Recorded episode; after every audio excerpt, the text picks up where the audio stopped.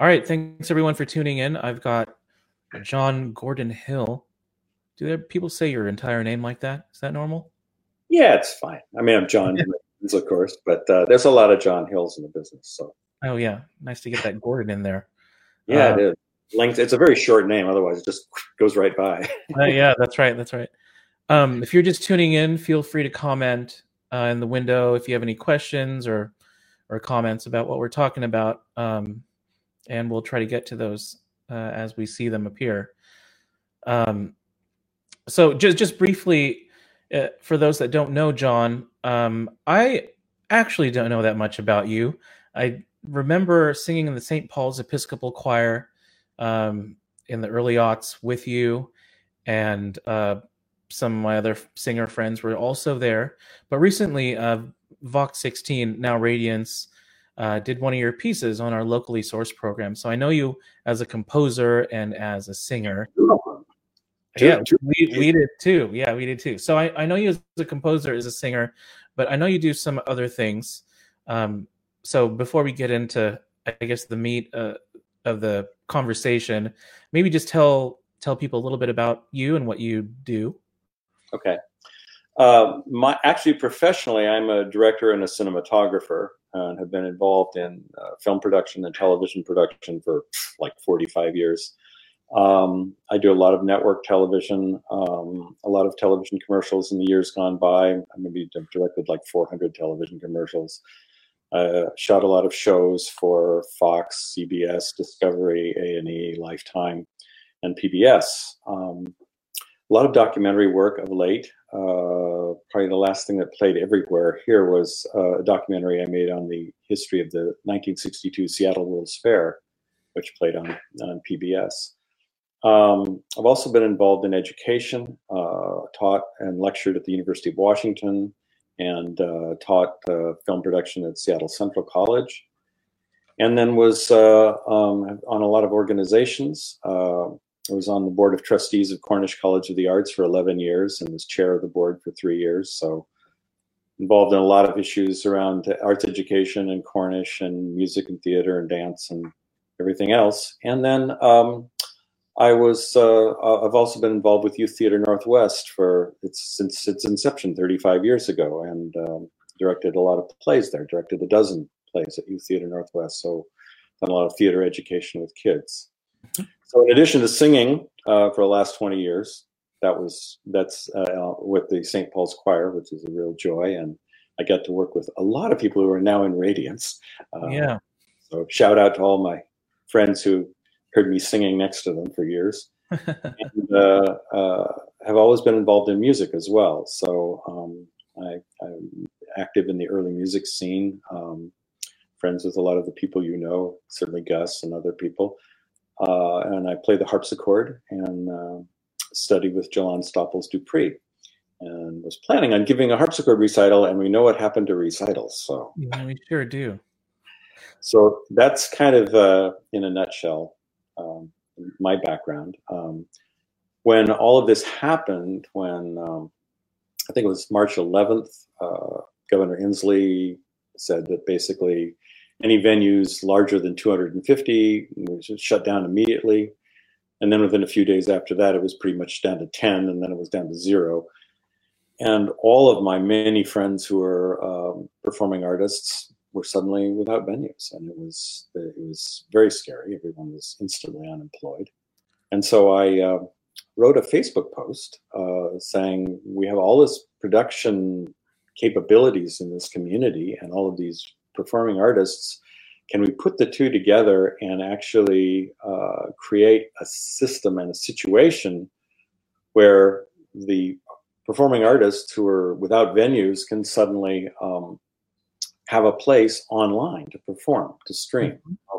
Most people are involved in streaming it one way or another anyway, so it was not a completely new idea.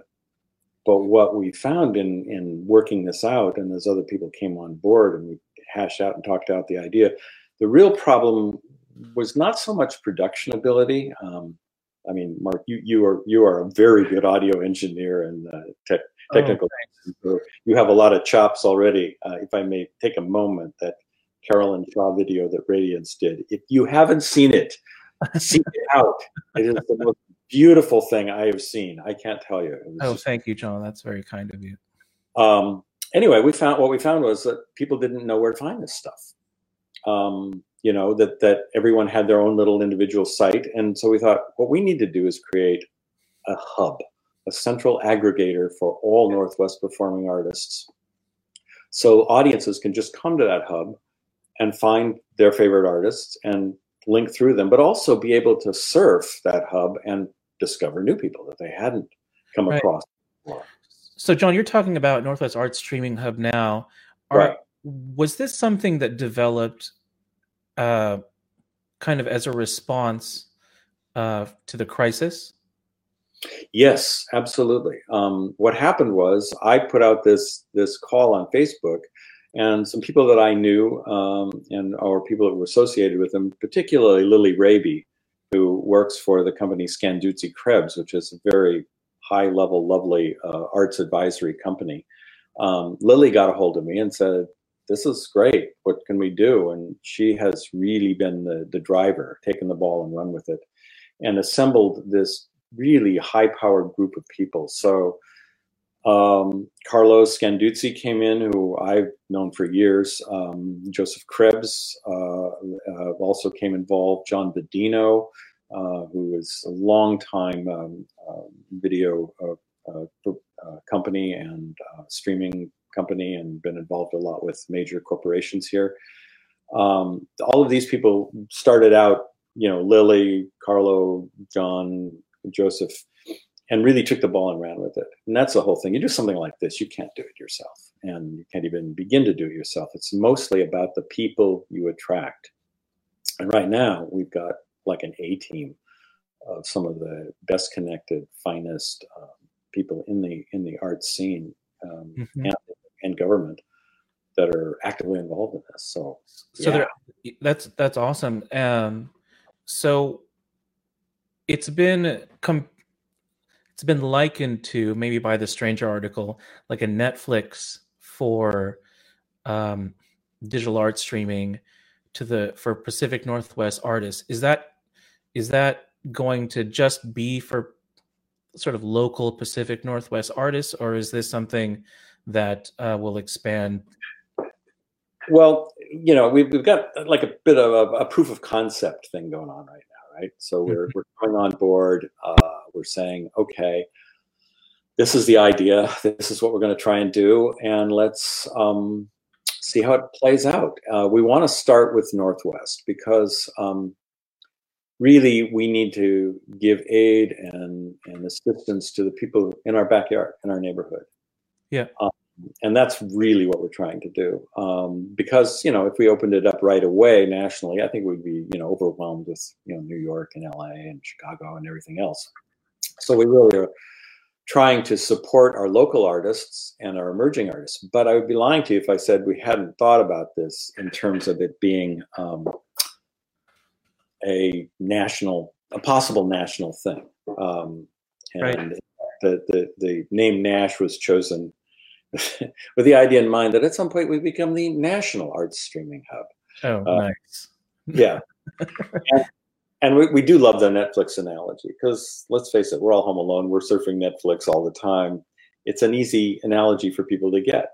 And I love that idea. You can go on and see featured works. This is hot right now, check out this artist, and then each one of the categories of dance, music, theater, arts education, cabaret, all of these different aspects, we'll have buttons you can click through and, go to those art forms and see the people who are working in those sites. And it won't just be organizations, again, individual artists and organizations there as well. But one of the big things we're trying to put in this as an income stream back to our artists. We want very robust, kind of friction-free donate buttons, paywalls. Yeah. I feel that's appropriate. Yeah. So that it generates money back to the artists. Yeah, I want to get into that a little bit later because that's clearly a key part of this mission. Yeah. Though before that, is it up yet? And if not, when can we have a look? When will it be launched? It's going to have a kind of a soft launch about midweek this week. Oh, wow. Yeah. So we're can I get on that soft launch viewing business, or is that just an No, they can come on board as soon as that happens. The URL is going to be nwartstream.org. Okay. So you're out there, get a pen and pencil, nwartstream.org, and check it out probably Wednesday, Thursday in that vicinity. And we're gonna do, you know, as I say, it's a soft launch kind of idea, but the idea is really that we're gonna have people, you know, submitting work all the time. We put out applications for people to submit. We want as broad a range as we can, and then we're going to be also live streaming events. So there may be a big launch event that live streams that will draw viewers to NASH. But right now, our task is to put as many people out there on the idea that this thing exists. You know, check it out. Yeah, I saw a few links going around for artists or organizations that wanted to submit content for the site. I did recently submit the Seattle Baroque Orchestra and Bird Ensemble Messiah there. So is that something you're inviting all artists to do, or only you? Okay. The main thing for us is really we want to have a standard of quality for NASH. So we're really looking to say, you know, send us as fine a quality audio and video as you can. Yeah. The other thing though is, and this is another aspect of NASH, is that for artists who don't have major technical chops in this world, in this realm, we're there for you. That if you have difficulties or you're submitting something that's maybe not quite as good as you'd like it to be, or you have sound problems or whatever, we can lend mics, we can lend lights, we can send technical people to help you make the work better. And so we want to make sure that everybody has the option of creating as good a work as Mark David Obenza does. Man, that's very kind of you. Yeah, and just so everyone knows, we will post these links in the description here after this interview's over. This live interview will become just a normal video after we're done, so people can still share it around if they'd like. So so can you tell us more about the concept of this? I mean, we know kind of its mission and what you wanted, the point of it, but can you tell us more about the experience of what it will be like to kind of interact with this new platform? Well, the important thing to realize about it is it's an aggregation site. You know, we'll take stuff from everywhere, and the stuff might live on YouTube, it might live on Vimeo, it might live on Twitch, it might live on any number of platforms. We're going to be putting up links, and like Facebook, you'll stay inside the NASH world, but be linked through to where those particular works are being hosted. The experience for the audience member, somebody coming onto the site, is they'll come onto the site. There'll be banners where this is featured right now, or this is hot, or you know, you can scroll through and see that. But then there will be buttons for each of the art forms. And say you click on music, there may be subdividing buttons of genres. So you have classical, jazz, or, you know, whatever. Mm-hmm. And once you click through there, there'll be basically a menu like you would see on Facebook or of Netflix of artists. And basically you can say, oh, see this, or there's a live stream coming up, or click through to that. Once you click through to that, you'll have that particular work, and there may be a very prominent donate button, and the message of NASH will be clear. NASH is here to support the artists, and you're here because you want to see the artists. So if you love the artists and you love the work, give them $5, give them $10, you know, give them something. Click through a donation. We think because of the reach of the internet, it might be even more lucrative than people think. That you know, if for artists, if it's pulling in $500 or $1,000 a month, hey, that's something. And yeah, you know, it might be more than that. The other thing that's very cool about it, of course, is it's the internet. People can be watching this stuff in Johannesburg and Singapore, and I mean, it's worldwide. So there's a chance that artists will be seen by audiences they would never reach otherwise, even particularly in a live venue. So will you be mining links yourselves, or is this solely an artist sort of opt-in situation?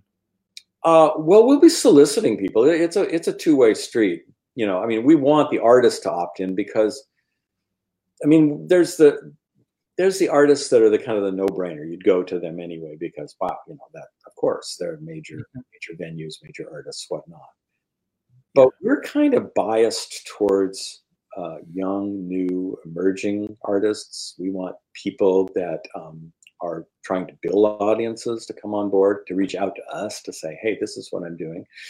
And we can take a look at the work and say, yeah, that's, you know, Nash quality work. We will definitely host that. Mm-hmm. The other thing that's really, really important, and it's baked into the concept from the beginning, is a strong commitment to racial and gender equity and to reach out to artists and communities who've been traditionally underserved.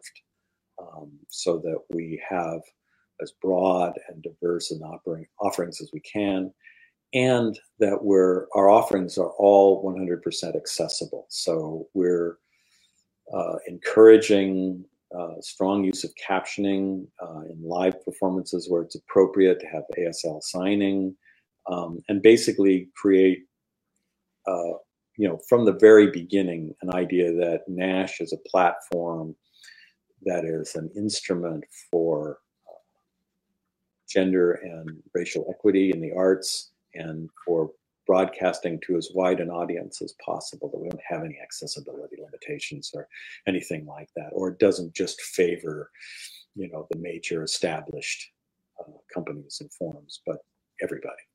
Yeah. So it sounds like, is that going to be achieved by who you reach out to, or will that be reflected in the platform interface, your mission to reach out to underserved communities? I think in the Stranger article, it said one of the goals is to spread the word and to help center racial, gender, and social equity on the platform. And that was actually one of my questions. Is that going to be reflected in how the platform is presented, or is that just a kind of reaching out, you know, to get more sort of diverse content on the platform? Kind of both. I mean, nothing's finalized yet, but we may have some particular simple manifesto presented on the platform. You know, that basically this is what NASH stands for. And as a way of encouraging both audiences and artists to reflect that. But it also means that we need to be aggressive in reaching out to underserved communities and artists, and to make them feel like, yeah, this is for you. You're welcome here. Not only welcome here, we're actively seeking you out. It's not, you know, it's something we're trying to address in our content. And we do that by going to communities and saying, okay, we've seen your work, or we've heard about you from so-and-so. Can you please submit something? If you don't have something to submit, can we help you? I think that's actually a huge barrier for people. You know, we made that Carolyn Shaw Radiance video, and which made the rounds. I mean, for our measurements, that basically went as viral as it could have possibly gone for us, small Radiance group. But, you know, hearing back from, you know, I hear from other choral singers and directors that want to do the same thing. They just don't know how to do it. And in fact, I think I will do an episode about how, you know, how I do these things so people know. But I think a huge barrier for people getting their art out in digital form is just knowing how to do it, like the technology required and the understanding of the software. So I think that part of NASH, the sort of helping helping people have the, getting people the tools to do it, to get their content out there is really important. Yeah. Yeah. It's funny too, because I mean, you know, everybody watches TV, right? But they don't think much about it. They don't think about the lighting. They don't think about the composition. They don't think about the miking. They don't think about all of these issues. And then, you know, we have these things in our pockets, these smartphones, iPhones, they're awesome in terms of mm-hmm. what they're capable of recording. I mean, you can do a full 4K movie, the thing that's sitting in your pocket. You can edit it on the iPhone and everything else, but you have to know how to do it. Yeah. And you have to think about it. You have to think about composition. You have to think about maybe the microphone in the iPhone isn't the best. Maybe you can supplement that with something that's not too difficult. Lighting's a huge issue. I mean, people, you know, they create situations where suddenly they're just in silhouette because they've got this huge light source behind them and you can't even see what's going on. So little advice and mentoring and training like that, you know. Then you have old cameramen like myself going, "Don't hold your phone vertically, turn it sideways." Yep. Yeah. So all of these little things, you know, that people, if they need help, with a camera person, you know, we can provide that. We can hook them up with really first-class technical people who are doing this for a living.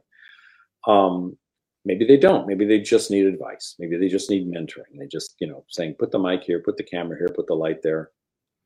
Boom, you're good. Yeah. But we want to make sure that that's not weird, arcane knowledge that only people who are in the video world know. That should be something everybody knows, because I mean, what we're doing right now, this is the world we live in, right? Everybody's watching screens, so you might as well have something good on the screen for them to watch. This is a new world for all of us for the foreseeable future. So we got to get used to this. That's great. So we had a question come in. Okay.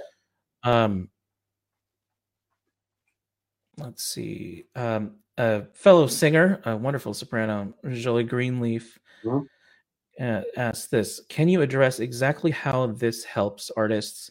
It sounds like you're asking for free content, which can be very expensive to produce. Yes, I do know this. To add to your site without payment to artists, except for possible donate buttons.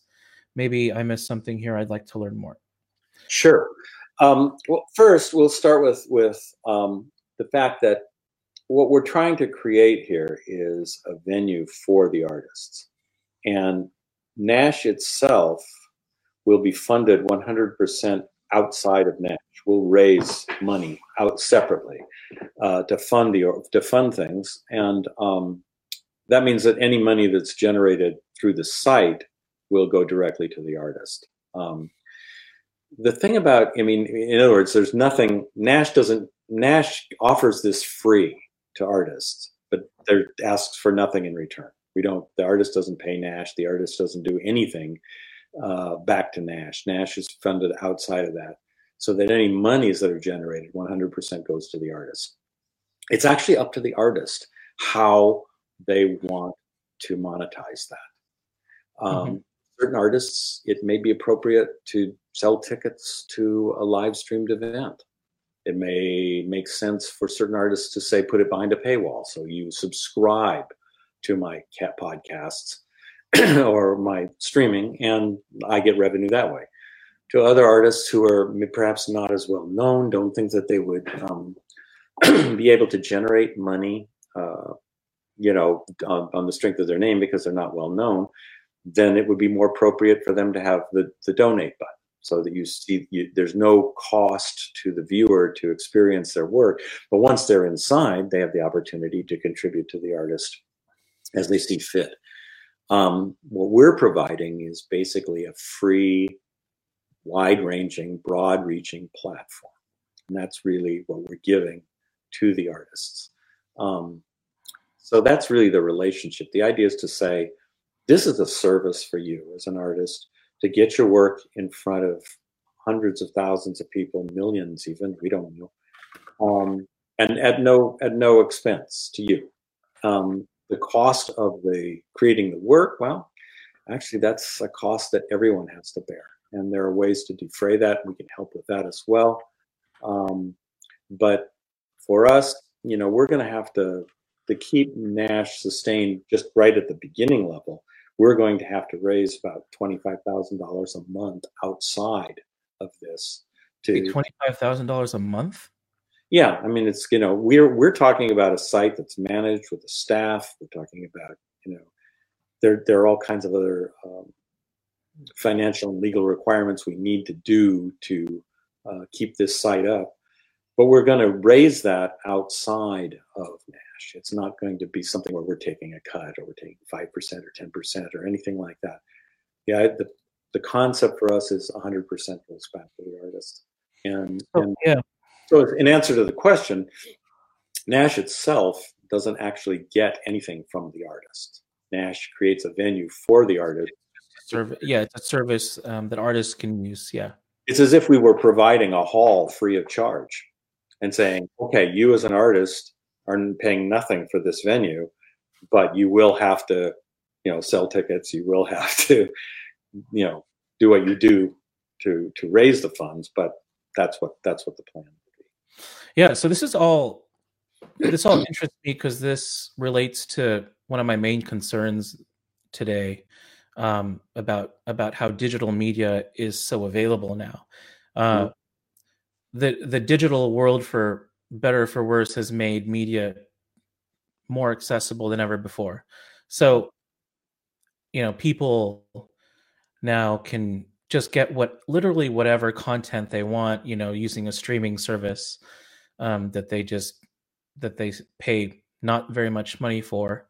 In fact, people are, you know, cater their playlist to their mood, and they've kind of lost touch with the artists that actually made them. So it's, and with everyone on social media, the game now is about attracting people to your work by posting sort of free digital content, free versions of yourself, as I like to say. And it's odd to think in the not so distant past, we, you know, artists were, maybe a generation ago, artists were able to make, you know, money selling CDs and actually selling their content. So I've been thinking a lot about how artists now survive in this kind of landscape. And, you know, when we're constantly, you know, we'll make, you know, as a recording engineer, we make the decision to CDs are expensive, but, you know, when we post a live recording of you know, a piece from a concert, that'll get more attention than and more clicks than a produced, you know, recording that will release. And so we're constantly competing with free versions of ourselves. And so, you know, I wonder how do artists make money now?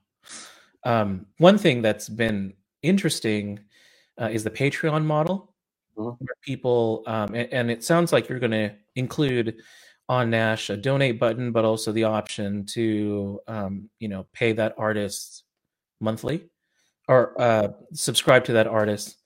And I wonder if NASH has considered being a subscription model like Netflix, where people can pay for the service, and that money can be distributed to the artists.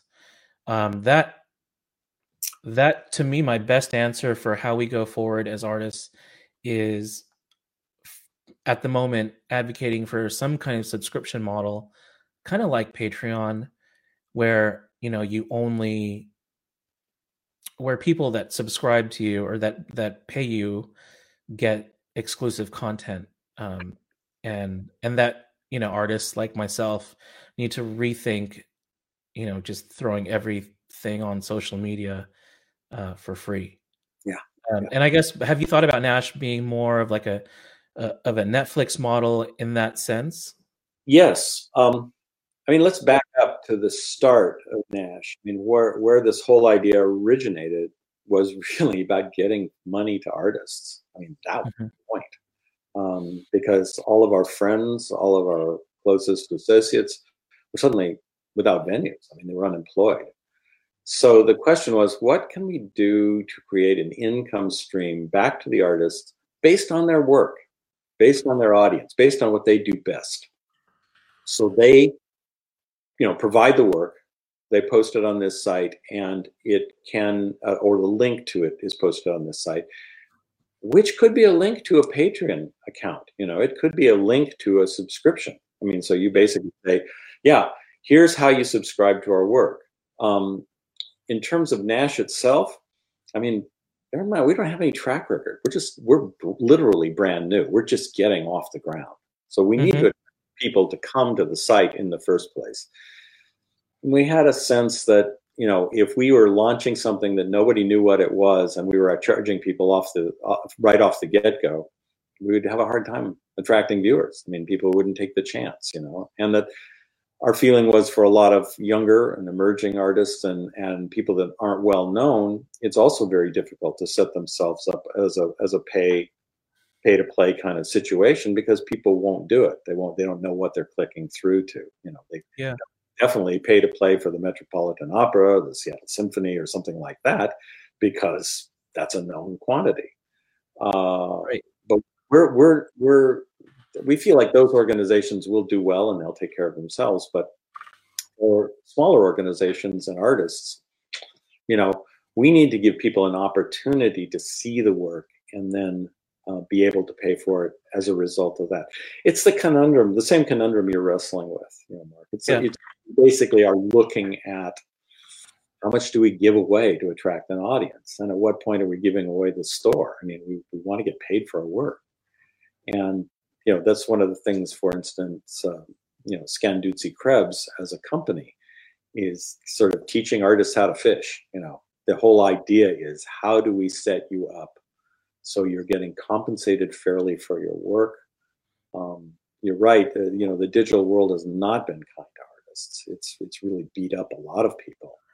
Do you see NASH ideally becoming kind of a Netflix subscription service where people pay? Everything's on the table.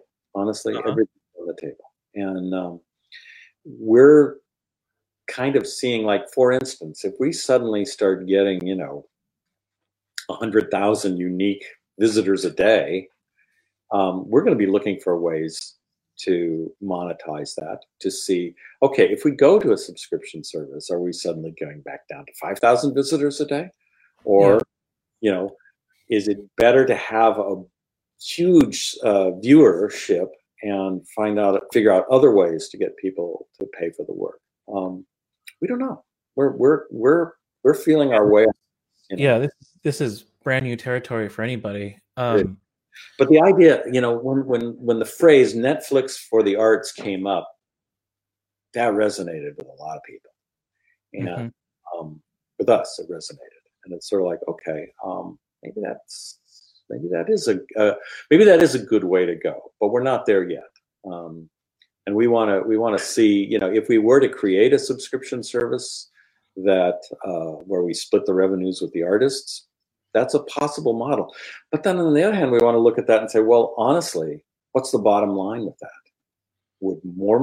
Is more money going to the artists that way, or is more money going to the artists when you have an opportunity to pay directly to individual artists you like? And we'll only time will tell. We'll find out.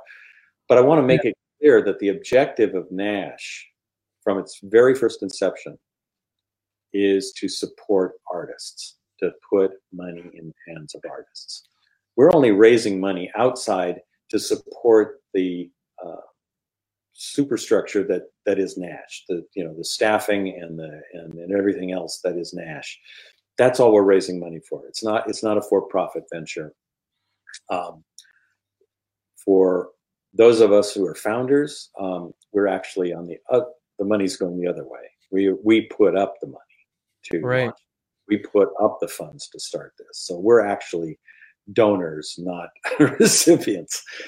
Just to make it clear, you know. And it makes sense that with a new venture like this and a relatively unknown organization and service, you would you wouldn't want to start out asking, you know, people to pay to participate or pay to watch rather. But yeah, it's all pokes at some really fundamental questions for me, like what is the real value of what artists offer? Mm-hmm. You know, I mean, with so much of this content already, you know, Mozart's Requiem or the Handel's Messiah, why would you pay to watch, you know, the millionth performance of Handel's Messiah on this site when you can watch it for free on YouTube or on Facebook somewhere? And the only answer I can think of is maybe you do that because you want to support your, you know, a specific artist or your local artists. Mm-hmm. And it also pokes at, for me, the difference between, you know, the value of a performance that we get people to attend and experience live versus a recording that we have produced so they can listen to it again and again. The COVID era has not been kind to the performance ventures. And I think that's quite a special component of art that we as artists, as performers, need to capitalize on, especially as more of our digital content is more and more available, especially now, but we can't gather. So that is on the back burner, making money off ticket sales and everybody's suffering in this way. So I'm interested in how, in any efforts to kind of put, you know, like Nash, to put musicians first and to put money in their hands more directly. I don't know. I said a lot just now. Do you have any reactions to that? Sure. I mean, you're really getting to the heart of the matter. You know, we really want to talk about this in broader, you know, philosophical, historical terms, where we are at this moment in time.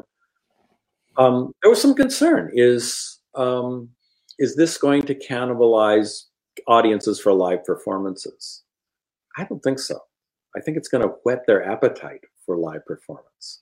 You know, if they're going to see something sensational, you know, if they're going to see your Carolyn Shaw video and go, "My God, that's gorgeous," the next time they see something, you know, Radiance is actually performing live somewhere.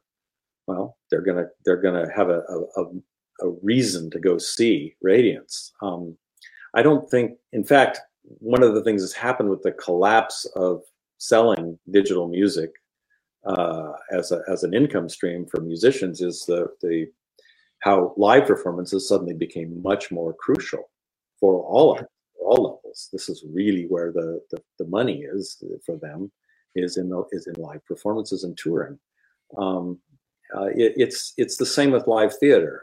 You know, there's really no substitute for sitting in an audience, breathing the same air with the actors, watching them perform in real time what you're doing. Otherwise, you know, you could stay home and watch a movie, but it isn't the same experience. Mm-hmm. So we're getting to the heart of what that's about. NASH, if it works at its best, will be able to put the work that would normally be playing in front of 100 or 200 people in front of thousands of people, so that when the opportunity comes to see that stuff live, they know what it is.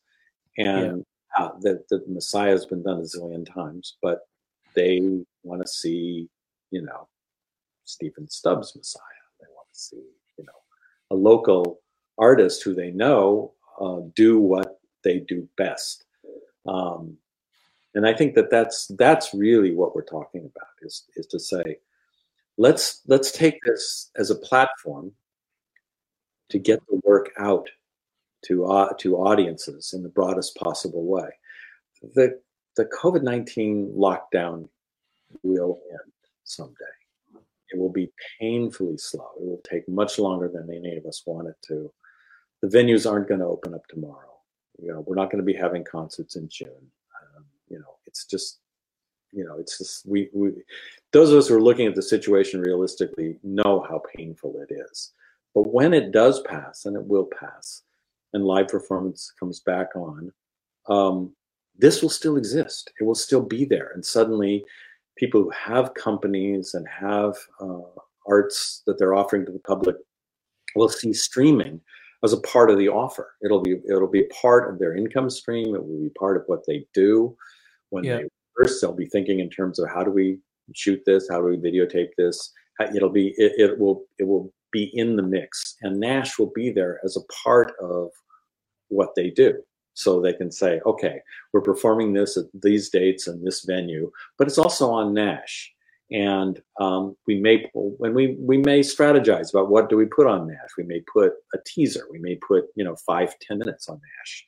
We may with the donate button, but to say, or here, this is click here to buy tickets. There it is. So we haven't even begun to explore all the ways in which this can help artists, but we need to think about it in terms of what it was initially intended to do, which is to put money in the hands of artists, to support artists, and to basically create income streams and ways in which artists become compensated for their work. It's fair, we don't know, but that's what it'll be. Yeah. So one more question here from Jolly, do professional artists need another platform where they provide content without compensation? This is a genuine question. Would this not be a more suitable platform for amateur musicians who have other primary sources of income? Well, to answer Jolie, the reason this came about is professional musicians working at the highest level are out of work. They don't have a venue. They've got nothing right now, literally. Broadway actors aren't working, opera singers aren't working. I mean, the artists at the highest level aren't working. So NASH came about as a way to say, okay, let's try and create something using what everybody has in their home, the internet, as a way of building and getting audiences for artists. Artists will make the choice. They may say, you know what, I think I'm performing for free. I'm not getting compensated properly. I don't want to participate. That's a choice. You can say, I don't want to do that. And that's fine. This is, something that people will make up their own minds, whether they want to list on NASH or not. And some people may be resistant to it. If an artist says, I don't want to perform for free and I feel like I'm not being compensated for my hard work, boy, I get that. That is a sad experience for so many fabulous, fabulous performers. And it's like, yeah, I want you to get lots of money for this. I want you to be well compensated. So I get it, NASH is not a for-profit venture. It's not a situation where we're trying to exploit artists to build up our website. Kind of the opposite. We're trying to provide a website so artists can make money. How they do that and how it works for them, well, as I said earlier, we're kind of learning. We're making this up as we go along. If we become the Netflix for the arts, that'll help everybody. Rising tide lifts all boats. For me, the point of posting content anywhere online, is for attention. Attention is the currency now for everybody that's trying to sell their stuff on social media. Why post on YouTube? Well, because maybe, one of their billion or however many they have, people will run into it and get exposed to your work for free, and that's a very low barrier for people to get exposed to your stuff. You wonder if there will be a movement, a cultural movement for people that will just kind of like in other aspects of our life, like organic food or other kinds of things like that, where there's a cultural movement to buy local or to to support local artists, like this is starting off as, that might generate some interest to the, because of the cause, people will be attracted to consuming their art this way. But that is, you know, do artists need another platform where they provide content without compensation? Well, no, but of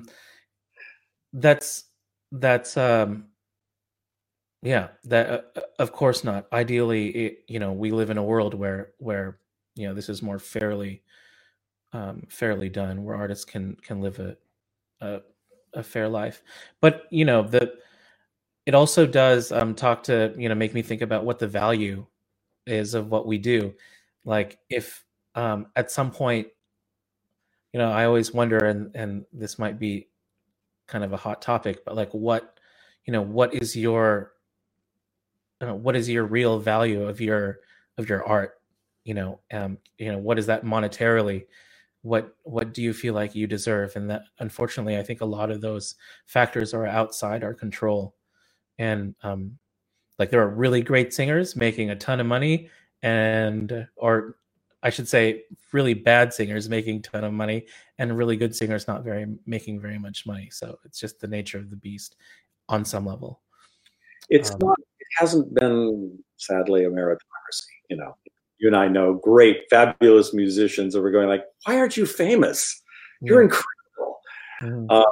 Mm. And people are attracted to fame. I mean, that's what draws people to celebrity. It can be incredibly maddening when you work so hard at your art and you see somebody who's basically just coasting and they're famous. I think that what this lockdown is doing for, in the larger sense, I think, in my opinion, it's an opportunity to hit a giant reset button on so many levels. Everything has been disrupted, and we get to choose what gets reinstated when this all comes back. And some things will be better off left behind. But one of the hopefully nice things that would come out of this is the idea that I like local art. I want to support my local artists. I like what's being done in my own backyard. I didn't even know. I never saw this stuff before. I never ventured across it. It never came across my radar. So all of a sudden, here's an opportunity for me to look at stuff and go, wow, this is in my neighborhood. This is right down the street. These guys are great. I want to support this. I want to be a part of this. Or even more to the point, when we talk about, underserved communities, they might say, these people are telling my story. These people are talking my language. These people share a background with me and a belief system with me and everything else. I want to be a part of that. I want to support that.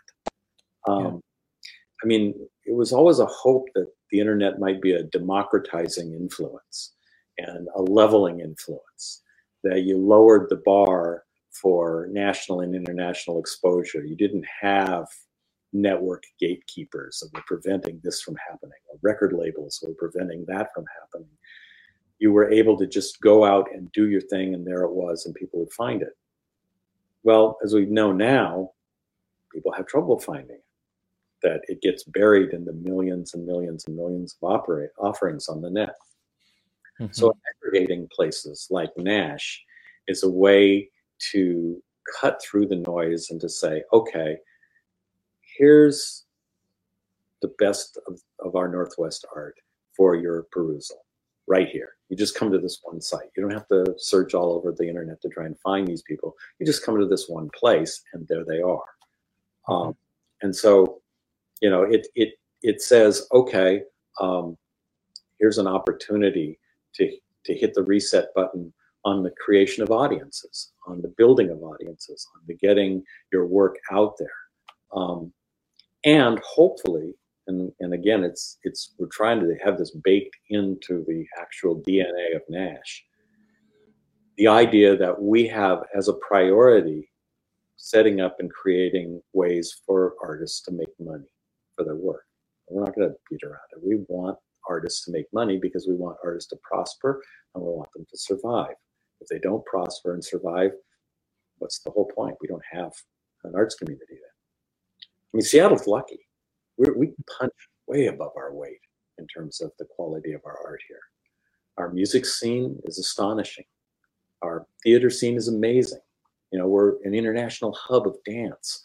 There are things happening in this community that are just way bigger and way better than it should be given the size of our population.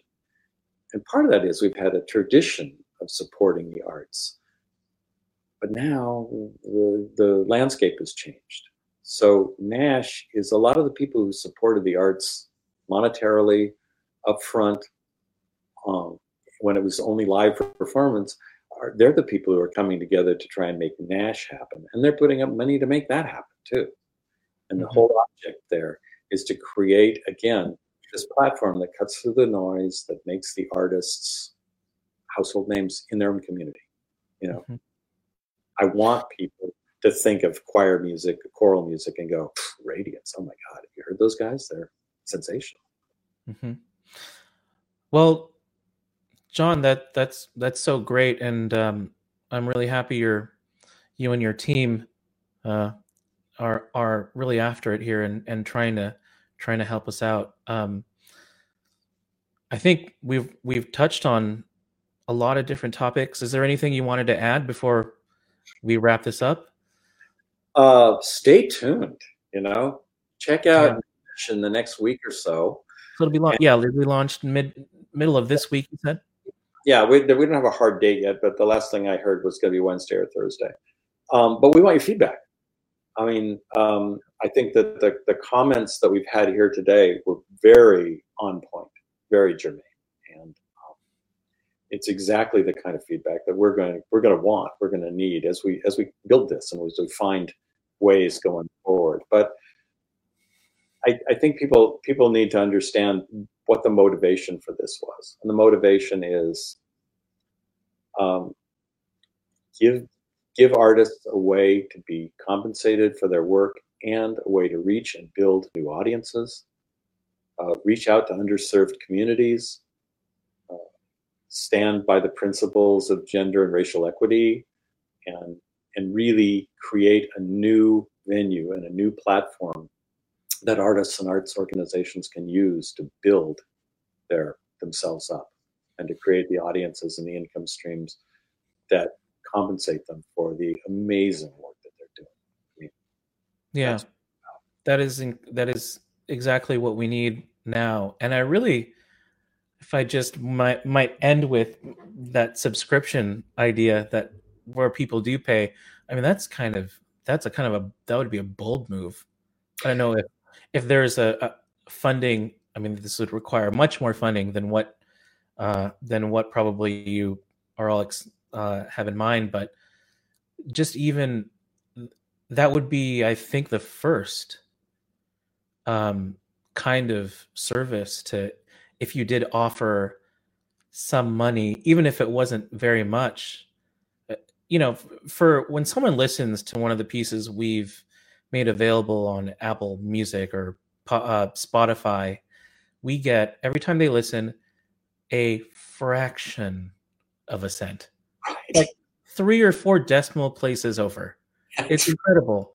It's almost offensive. And there are thousands of listens and we've got enough for a cup of coffee.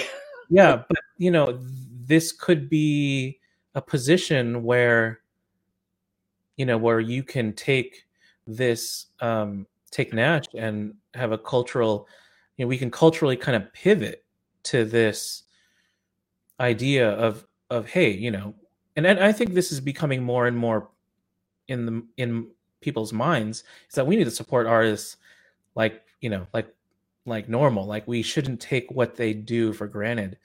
And if there was such a thing where they can, you know, give money a month for a subscription like this, you know, for some kind of peace of mind that they are doing their part to support local art, then you know, it might take off, you know, more than we think. But I guess you're in a much better position to gauge whether that would be helpful or not. But that would be an aggressive, unheard of move.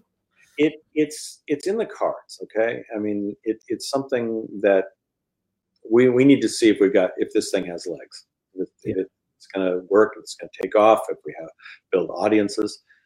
And there may quickly come a point where we go, well, let's take a look at a subscription service. Is that gonna work? Is that gonna make sense? Are people gonna pay for that nominally?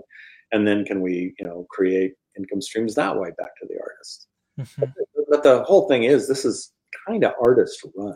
I mean, people, like the nonprofit we're running through right now is the Northwest Film Forum, But then we've got the Seattle Office of Arts and Culture people involved, and Arts Corps people involved, and people like Vivian Phillips who are have been everywhere,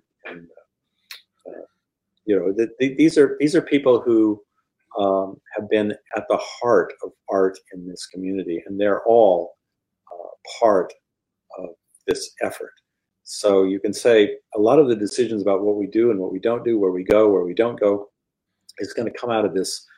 A broad community-based advisory board that is heavy with artists. It's basically artist-centric. We don't have any suits, and that's where those decisions will be made. And they'll be looking at it from the standpoint of what works the best. I love the idea of a Spotify that actually pays people for their work. I mean, that's a great idea. Yeah. I don't know if we're there yet, but we might be. I mean, we have broad ambitions for something that hasn't even launched yet. So that's all I can say. Okay, well, great. Thanks so much, John. And I look forward to the reveal midweek. And we'll make sure to post all the relevant links in the description of this episode here. So, well, thank you. I really appreciate the opportunity. Take care. Right. Thanks so much, John. Talk to you later.